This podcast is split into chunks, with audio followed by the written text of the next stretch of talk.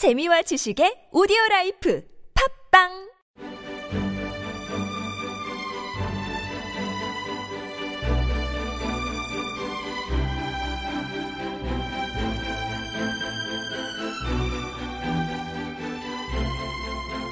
안녕하십니까. 김성현의 시사 돋보기 48번째 시간으로 인사드립니다. 매우 추워졌습니다. 많이 추운 날에 어, 마음은 좀 따뜻했으면 하는 게 제 바람이긴 한데요. 현실적으로는 그렇지 않은 시절을 살고 있습니다.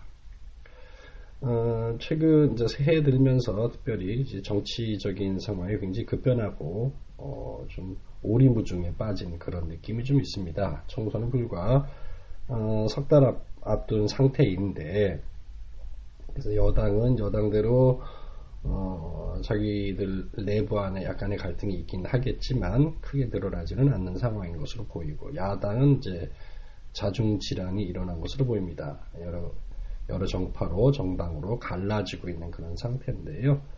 어, 안철수 의원 측에서 이제 신당을 만들기로 하고 국민의당 준비위원회를 만들었죠. 그래서 그 당이 어, 준비되고 있습니다. 그러면서 좀 재밌다고 해야 되나요? 정치 참 모르겠다라고 해야 되는지 하여튼 좀 어, 애매한 그런 일들이 있었습니다. 그 부분을 한번 잠깐 소개를 하고 말씀을 나눠보고자 합니다.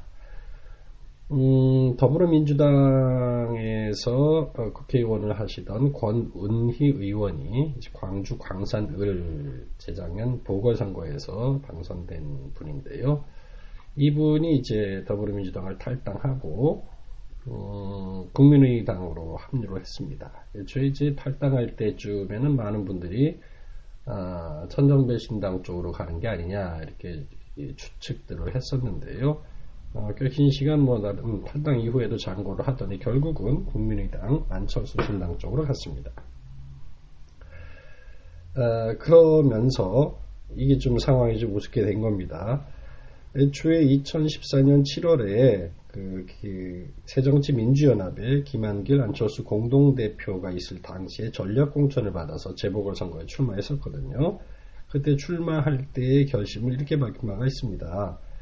어, 국정원 대선 개입 사건의 진실을 밝히고 싶은 사회적 책임감에 출마를 결심하게 됐다. 이렇게 밝혔거든요. 당시만 해도 음, 너무 정치권 인물이 빠른 게 아니냐 뭐 이런 약간의 우려가 있었지만 음, 대다수의 사람들은 어, 댓글 사건에 대해 대통령, 지난 대통령 선거의 댓글 사건에 대한 문제의 심각성에도 불구하고 어, 정권 측에서 맡고 있어서 이것이 제대로 밝혀지지 않는 상황으로 보이는 시점이기 때문에 물론 그 내용 지금까지도 그렇습니다. 그래서 어, 내부 고발조였던 권은희 수사과장에 대한 음, 지지와 응원의 음, 목소리가 매우 컸던 시점이지요. 그래서 그런 상황이었기 때문에 그 재보선거 광주라고 하는 지역에 전략공천을 해도 어, 그다시 그 여론이 나쁘지 않고 굉장히 호응이 좀 어느 정도 있어서 당선됐던 그런 분입니다. 이제 그런 분이 그 당을 떠나서 국민의당으로 가게 됐는데요. 갔는데 문제는 이제 그곳에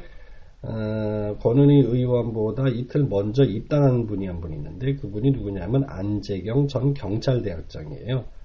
어, 이분이 먼저 입당을 했죠. 음, 이분은 어떤 분이냐면 2014년 4월 당시 이제 권은희 수서경찰서 수사과장이 김용판 서울지방경찰청장의 국정원 댓글 사건 수사 축소 의혹을 내고 고발을 했을 당시에 경찰청 차장이었어요. 어, 그러니까 같은 경찰이긴 했는데 했는데 어, 서울지방경찰청장이었던 김용판 씨는 어, 댓글 사건의 수사 축소 의혹을 받는 당사자고 권은희 씨는 그것을 어, 계급 서열로는 낮지만 수사 과장의 입장에서 어, 인양반에 문제가 있다라고 해서 내부 고발을 했고 음, 했을 때 어, 김용판 서울경찰청장의 어, 경찰청장의 편이 되어는 되고 있는 당시 이제 경찰청 차장이었던 겁니다. 뭐 국회 국정조사 기간 보고에도 뭐 참석해서 뭐 이런저런 부하 직원의 쪽지를 받고 뭐 답변 안 하는 쪽으로도 갔던 바가 있고요. 뭐 그랬습니다. 당시 이제 국정원 댓글 사건 청문회 때 보면 경찰 측에서 나온 증인 모두가 다 권은희 과장이 예, 허위 주장을 하는 거다. 뭐 이렇게 몰아갔었거든요. 음, 당시 경찰 수뇌부였던 어, 안재경 전 경찰대 학장 이었던 겁니다. 그분과 정반대 위치에 서 있던 것이 내부 고발자였던 권은희 의원입니다. 그러니까 일반 적대 관계인 거죠. 이제 그 두 분이 지금 이제 국민의당이라고 하는 데서 한 지붕에서 어, 살림을 하게 되는 그런 기이한 형국이 되어버린 겁니다. 음, 국정원 댓글 사건의 유발자가 따로 있는데 에, 그 사건을 내부 고발한 사람과 그것을 막는 쪽 서로 적대적 정반대 입장을 가졌던 사람들끼리 문제 유발자는 지금 유유히 살고 있는데 에, 정반대에 있던 사람 둘이 같은 정당에서 이제 정치를 하게 된 진짜 애매하고 이상하고 하는 그런 장면이 되어 버린 겁니다. 정치 입문하신 지 얼마 되지도 않는데 참 기이한 정치 상황에 놓이기도 하고 그새 벌써 어, 탈당을 하면서 어, 그 수, 댓글 사건 수사에 그것을 밝히는 건 사회적 책임을 때문에 정치를 시작하셨던 분께서 정작 그것을 막고 어, 두둔하려는 사람과 같은 정당을 하면서 정치를 해야 되는 이런 상황까지 오게 됐다라는 거 보면 참 음, 정치 씁쓸합니다. 어, 국민의당 이야기를 조금 더 하자면 최근에 이제 국민의당 창당 준비위원장인 한상진 씨가 어, 창당 준비위원회 첫 일정으로 국립현충원을 방문했습니다. 거기에 이제 뭐 김대중, 김영삼, 박정희, 이승만 전 대통령 노역을 참배를 했지요.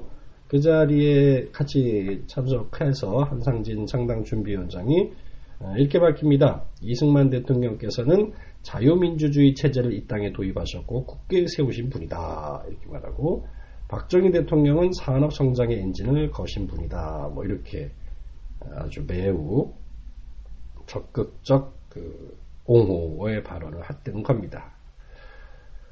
어, 그 사실에 대해 그렇게 밝힌 한상진 창당 준비위원장의 역사관은 도대체 뭘까? 라고 하는 이제 문제 제기들이 나오기 시작을 한 겁니다. 아무리 세상이 거꾸로 돌아가고 어, 나쁜 사람들이 득세하는 그런 시대를 산다 하더라도 이런 역사관은 문제가 분명한 거죠. 왜냐? 좀 생각해 보자고요. 이승만 어, 초대 대통령은 사실상 자신을 왕으로 여겼던 사람이에요. 그러면서 대통령이 취임한 후에 제일 먼저 한 게 뭐냐면 친일 반민족 행위자들을 정부에 대거 기용을 한 겁니다. 친일 청산이 아니고 친일 반민족 행위자들을 정부에 기용을 했다라는 거예요. 뿐만 아니라 한국 전쟁을 예방에 실패했고 어, 초기 참패 최대 사람이잖아요. 그 가장 도망쳤습니다. 어, 그리고 나중에 상황이 조금 호전되었을 때 에, 돌아와서는 어, 인민공화국 치하에서 살아남은 그 국민들에 대해서 가혹하게 이를 데 없는 부역자 처벌을 단행하고 맙니다. 어, 이승만은 정리하자면 단독 정부 수립 후에 자행 된 숱한 인권 유린과 민간인 학살, 정치적 반대자에 대한 무자비한 탄압, 독재, 국가기관을 총동원 부정, 총동원한 부정선거, 국가기관의 사유화, 조봉함에 대한 사법살인 등 을 자행한 사람으로 이 양반은 자유민주주의 체제를 이 땅에 도입한 사람이 아니고 자유민주주의를 탄압한 그런 사람인 거예요. 그러니까 자유민주주의의 도입이나 수호를 한 사람이 아니고 파괴자이며 적인 사람인 것이라고 봐야 맞지요. 거의 사유화해 버린 거죠. 국민도 책임지지 않고 그랬던 사람인데 어, 뭐 초대 대통령이란 이유로 국립묘지에 있었던 모양인데 그곳에 가서 자유민주주의 체제를 이 땅에 도입하셨고 굳게 세우신 분이다라고 말하는 한상진 국민의당 창당 준비위원장 이분 참 음, 생각이 이상한 분이지요. 뿐만 아니라 박정희 전 대통령에 대해서도 좋게 얘기했잖아요. 그러니까 그가 말한 산업 성장의 엔진을 건 양반이라고 하는데 그래 그 산업화가 그가 살아남을 수 있는 길이었다고 봤기 때문이겠지만 아주 매우 강력한 드라이브를 걸고 막 몰아갔습니다. 그거 하나를 이루기 위해서 군사 반란을 일으키고 친위 쿠데타하고 헌정 파괴하고 고문과 투옥도 하고 긴급 조치버리고 사법살인과 빨갱이 만들기를 하고 시민의 기본권을 엄청나게 침해했던 사람, 그 사람이 박정희 전 대통령인 거죠.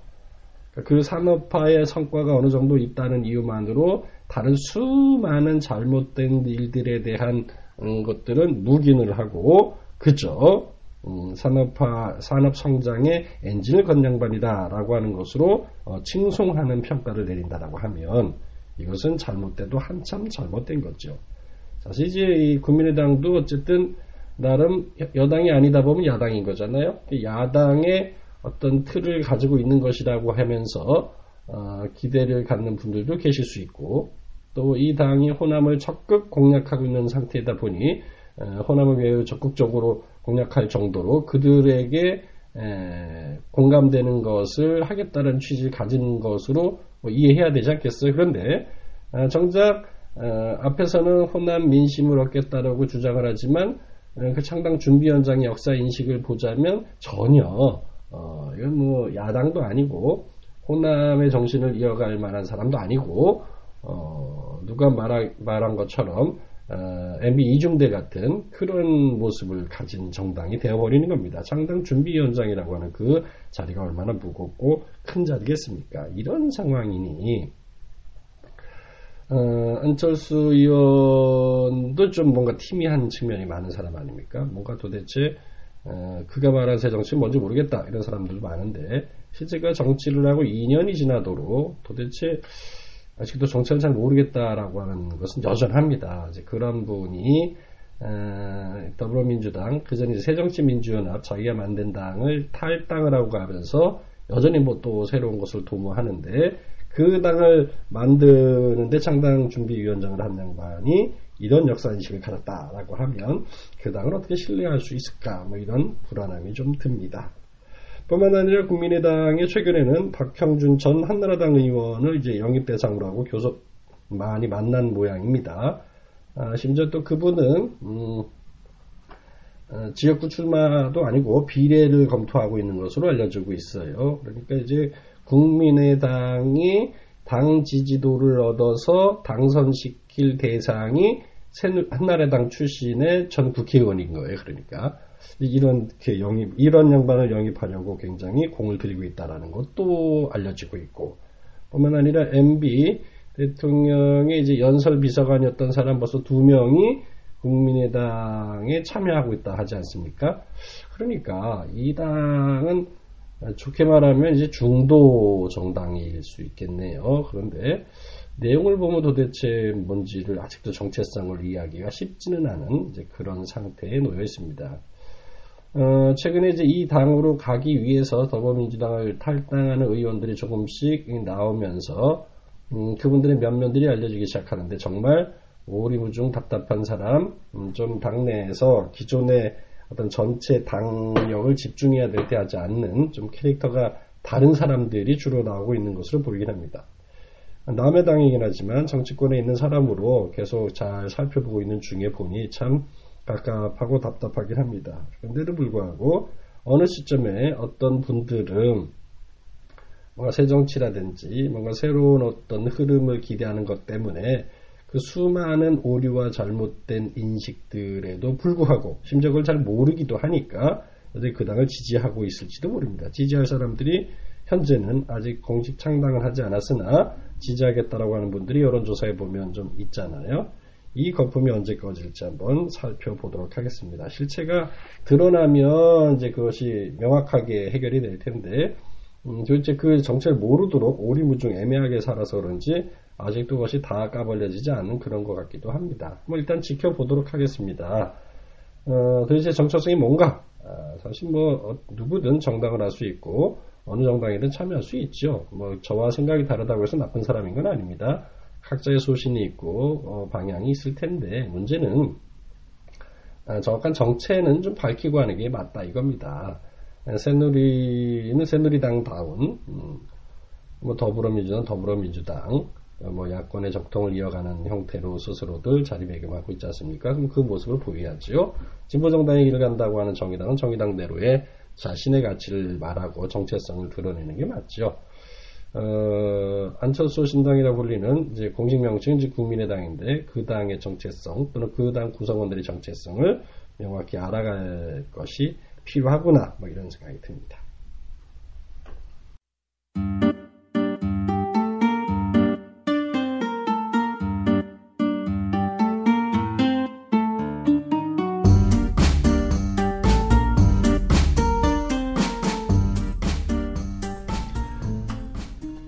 지난 수요일 대통령이 어, 신년 기자회견을 열었습니다. 거기서 어, 그 기자회견에 대한 소식이 벌써 그 첫날부터 엄청나게 많은 보도가 됐어요. 이게 내용이 좋아서 뭐 보도된 내용은 별로 없고요. 제가 보니까 어, 오류, 잘못 이런 지적들이 많았어요. 일단 첫 번째는 박근혜 대통령이 일단 기자회견을 잘 안 해요. 안 하는데 그나마 할 경우에 어, 전부 다 다 짜고 친다라는 거예요. 그러니까 질문 순서도 또 질문 내용도 미리 다 정해놓고 정해진 한도 내에서 질문하는 기자들 순서대로 대답을 하는 거예요. 미리 이제 다 적어놓고 하는 거겠죠. 어, 갑자기 들어오는 정치, 정치 또 경제 다양한 분야에 대한 기자들의 기습 질문 이런 것에도 어, 국정 전반을 총괄하고 충분한 이해를 가진 사람이라고 충분히 답변할 수 있는 거죠. 할 수 있어야만 하는 것이기도 하고요. 어, 그렇지 않은 상태이기 때문일지도 모르겠습니다. 전부 다 미리 짜놓은 대로만 질문하고 그런 것만 답변하는 음, 기자회견의 의미가 좀 별로 아니죠. 기자회견은 뭐 자기 입장도 밝히지만 질의응답을 통해서 더 자세한 또는 이면까지도 드러내는 것이 기자회견이니까요. 아, 그에 해당하지 않는 모습을 보이고 있어서 다들 좀 황당하다, 여전히 웃기다, 외신들의 보면 정말 바보 같다라는 식의 그런 해석들을 합니다. 웃기잖아요. 도대체 아는 게 뭔지 싶은 그런 생각도 드는데, 어, 모양새가 그렇게 된 것 때문에 이제 기자들 보고 참 한심하다, 어, 기레기다 이런 소리도 하지만, 꾸준히 변함없이 움직이는 그 대통령의 모습 때문에 그렇게 길들여지고 있는 것인지도 모르겠습니다. 뭐 형태는 어떻게 됐든 간에 그 내용 하나를 지적하고 싶습니다. 최근에 계속 어, 문제가 되고 있는 화제가 되고 있는 정말 어, 심각한 문제로 다가오고 있는 보육 문제, 누리예산 관련된 이야기를 좀 해보도록 하겠습니다. 박근혜 대통령은 기자회견에서 이렇게 말했습니다. 7개 교육청이 누리과정 예산을 편성하지 않고 있는데 교육청이 아이들을 상대로 정치적이고 비교육적인 행동을 해서는 안 된다. 아이들을 볼모로 잡고 사실 왜곡하면서 정치적 공격 수단으로까지 삼고 있어서 참으로 안타깝게 생각한다. 그러면서 올해는 지방 교육재정 교부금이 1조 8천억 원 늘었고 지자체 전입금도 많이 늘어서 재정 여건이 좋은 상황이다. 정부도 예비비를 3천억 원 정도 편성해서 지원하기로 했는데 교육감들이 의지만 있다면 얼마든지 예산 편성이 가능하다. 이렇게 말을 했어요. 얘긴즉슨 애초에 그 박근혜 대통령이 후보 때 공약으로 냈던 누리 과정이거든요. 그래서 보육 이제 이 관련된 것은 정부 다할 것처럼 공약을 내놓고 정작 임기가 시작된 이후로는 자꾸 예산을 또 넘겨버리고 있는 상황이기 때문에 이렇게 온 거잖아요. 그래서 지금 음, 7개 시도 교육청들은 요리과정 예산을 아예 편성하지 않았어요. 할 수가 없었던 거죠. 돈이 없으니까. 근데 그것을 그로 인하여 지금 벌써 1월부터 문제가 되기 시작합니다. 1월 중순 이제 하순 되면 구체적으로 돈이 지급돼야 되는데 그렇지 않기 때문에 이미 어린이집들에는 음, 등원을 거부하는 사람들도 생기고 어, 린이집 종사자들 또 학부모들 굉장히 심각하게 받아들이고 예의주시하고 있는데도 불구하고 문제 핵심을 짚지 않고 이렇게 말했다라는 게 문제인 거예요. 그러면 이제 어, 지방교육 재정 교부금이 1조 8천억 원이나 늘었다고 한 것이 사실인지라면 검토해 보자고요. 어, 시도교육청에 돈을 그렇게 많이 받아놓고도 어, 모른 척하고 예산 안 잡는다라고 어, 오히려 역공을 한 거거든요. 그게 정말일까요? 그게 아니에요. 지방교육재정 교부금은 2015년도에는 39조 4,056억 원이었어요. 올해 예산으로 잡은 게 41조 2,284억 원이에요. 그러니까 1조 8,228억 원이 는 건 맞아요. 이걸 가지고 이제 재정이 많이 늘었다라고 얘기한 거겠죠. 하지만 자세히 살펴보면 어, 2015년도의 교부금 39조 4,056억 원은 2014년도 그 전해에 40조 8,687억 원에 비해서 1조 4,631억 원이 줄어든 거였어요. 그러니까 어, 그 작년에 비해서는 1조 8천억 원이 는 거지만 그 작년의 예산은 그 전해에 비해서 1조 어, 4,631억 원이 오히려 줄어들었던 상태란 말이에요. 그러니까 그 올해 이제 올해 예산으로 해서 2년 전에 비하면 겨우 3,597억 원이 는 거예요. 이게 왜 그러냐면 애초에 그 전에도 2011년도 교부금이 39조 2,488억 원, 13년도에는 14년하고 비슷하게 40조 8,123억 원. 이었는데 2015년도에는 정부의 예산 개척 실패로 인해서 갑자기 교부금이 39조 4,056억 원으로 많이 줄어들어 버린 거예요. 그러니까 어, 2016년도 잡혀있는 예산에 따르면 교부 금액이 어, 작년에 비해서는 1조 8천억 원이 는 건 맞는데 이것은 통계 착시인 거죠. 그 전에 이미 에, 이 정도 어, 정도의 그 예산이었는데 그 전에 잘못한 것 때문에 자, 그 한꺼번에 줄어들어서 작년에 많이 줄어들었던 것을 올해 회복한 음, 형태의 예산안인 거예요. 그러니까 그 사이에 정부가 예, 그 예측 실패로 어, 돈이 누락되고 잘못된 것들 때문에 오히려 이제 행, 그 교육 행정을 하는 데 있어서 어려움 많았던 것들에 대해서는 거두절미 말하지 않고 그냥 어, 전체 몇 년도 추이를 주, 쭉 살펴보는 게 아니라 작년에 비해서 올해만 어, 늘었다라고 그래서 충분히 돈이 있다 이렇게 얘기하는 거예요. 말이 좀 안 되죠. 어, 뿐만 아니라 그 올해 올해 예산을 보자면 학교 교직원들과 교육공무원 등 인건비 상승분이 1조 2천억 원이에요. 그리고 지방채 원리금 상환액 증가분이 4천억 원. 이렇게 돈이 들다 보니까 편성할 여유가 없는 거예요. 보통 통상 시도교육청의 인건비가 어, 전체 예산 중에 60% 정도 돼요. 올해 이제 지난해에 비해서 1조 1,500억 원 정도가 늘 것으로 예상되고 있거든요. 그러니까 실제 이제 경직성 경비예요. 그러니까 어, 시도교육청이 마음대로 쓸 수 있는 예산 자체가 얼마 안 돼요. 얼마 안 되는데 거기에다 예정에도 없고 대통령 공약이라는 이유만으로 그것을 확 갖다 집어 넣어 놓고 나니까 그쪽에 쓸 돈이 없는 거예요. 그래서 어, 지난 뭐 1, 2년 정도는 계속 지방채를 발행을 예, 돈을 빌려서 하게 되면 이자를 지원해 주겠다 뭐 이런 식으로 하고 억지로 끌고 오다가 어, 도저히 시도교육청들이 받아들일 수 없는 거예요. 이제 한계가 와서 더 이상은 안 되겠다 해서 못하겠다. 이거 정부 일인데 왜 우리한테 너무 지나치게 이렇게 압박을 하느냐. 이건 아니다. 라고 하면서 이번에 음, 강하게 저항을 하고 있는 거죠. 이게 정부의 책임인 거거든요. 음, 그런 상황인데도